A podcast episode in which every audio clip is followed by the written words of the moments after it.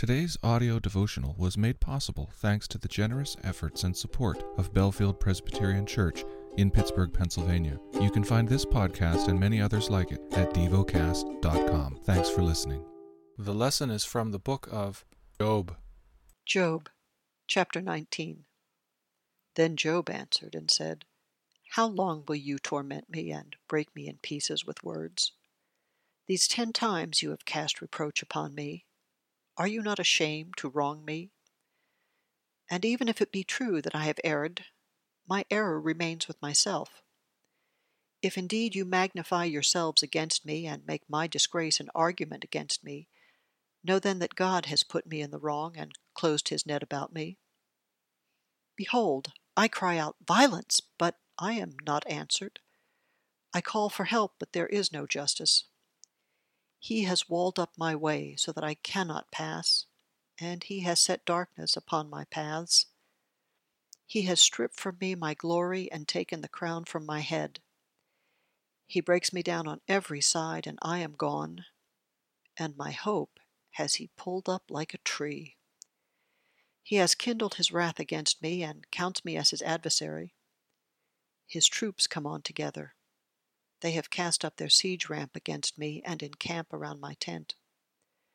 He has put my brothers far from me, and those who knew me are wholly estranged from me. My relatives have failed me. My close friends have forgotten me. The guests in my house and my maidservants count me as a stranger. I have become a foreigner in their eyes. I call to my servant, but he gives me no answer. I must plead with him with my mouth for mercy. My breath is strange to my wife, and I am a stench to the children of my own mother. Even young children despise me. When I rise, they talk against me. All my intimate friends abhor me, and those whom I loved have turned against me.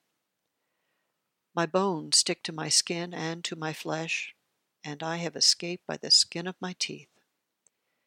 Have mercy on me, have mercy on me, O you, my friends, for the hand of God has touched me. Why do you, like God, pursue me? Why are you not satisfied with my flesh? Oh, that my words were written! Oh, that they were inscribed in a book! Oh, that with an iron pen and lead they were engraved in the rock forever! For I know that my Redeemer lives, and at the last he will stand on the earth.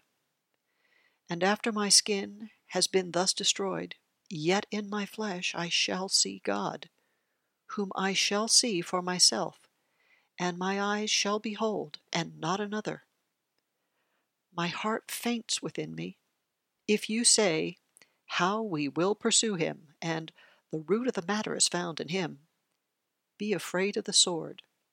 For wrath brings the punishment of the sword, that you may know there is a judgment. Meditate and dwell on what you're paying attention to in God's Word.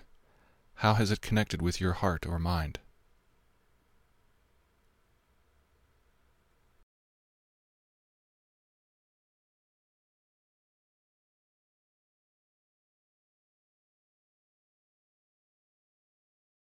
Pray to God freely about what has moved you today.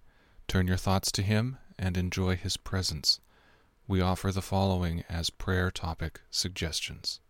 For North America. For North America. Thank you for listening to DevoCast.